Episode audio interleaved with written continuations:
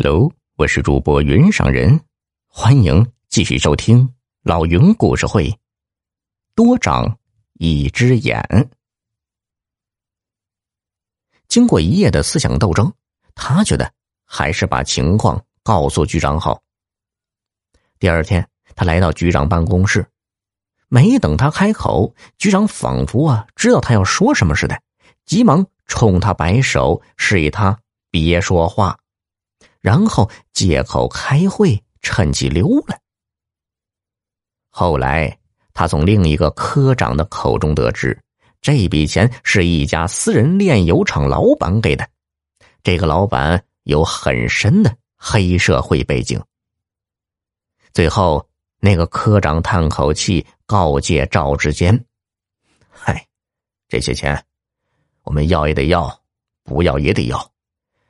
他们用这些钱。”把我们绑在一起，我们呢，就成了一根绳上的蚂蚱了。其实啊，赵志坚也曾想过把钱上交给纪委，但转念一想，这一交不但得罪了局长，连所有的同事都得罪了，说不定还要得罪黑社会。这要是搞不好，不但自己的前程毁了，连自己的生命都难以保证。就这样，这笔钱成了烫手山芋，他是交也不是，不交也不是。最后，他想了个自以为聪明的办法，写张字条，连同那二十万放在一起，以防万一东窗事发，也好拿出来帮自己脱身。现在的赵志坚已经成了局长，当年的局长也已经成了市长。五年前，是赵志坚亲手把公文包藏在木地板下面的。事已至此，赵志坚只好走一步算一步。他仔细分析，觉得青山拿到他的罪证，肯定是来勒索自己的，所以虽然吓出一身冷汗，但觉得还有私下解决的余地。可他哪里知道啊，打动青山的。倒不是那二十万的现金，而是皮包夹层里的那张字条。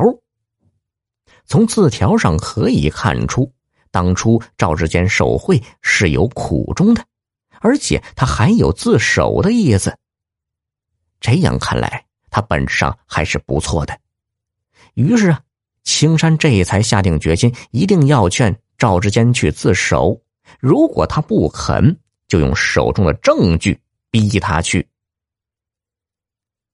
赵志坚抹了抹额头上的汗，对青山说道：“说吧，你想要多少钱？”赵志坚的话虽然早在意料之中，青山还是觉得有点失望。他摇摇头说道：“今天我来找你，不是为了钱。”青山的话倒是出乎赵志坚的意料，他一脸不可置信道：“你不为钱，那想干什么？”我要你去自首。赵志坚一下愣住了，许久，他冲着青山冷笑道：“，我自首不自首，关你什么事啊？你个打工的，不就是为了钱吗？废话少说，那二十万我不要了，把字条还给我。”赵志坚以为自己提出了这个条件，青山肯定会答应的。最起码也会考虑考虑。谁知青山想都没想就连连摇头。赵志坚以为青山嫌钱少，于是瞪了他一眼说：“你别以为手里拿着那张字条就能把我怎么样。实话告诉你，要是把我逼急了，有你的好果子吃。”青山突然转过头问赵志坚。你有老婆孩子吗？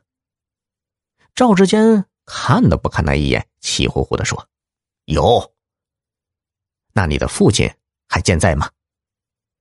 赵志坚扭过头看了看他，不耐烦的说：“我父亲好着呢，你到底想干什么？你别跟我讲条件了，我给你三天时间考虑。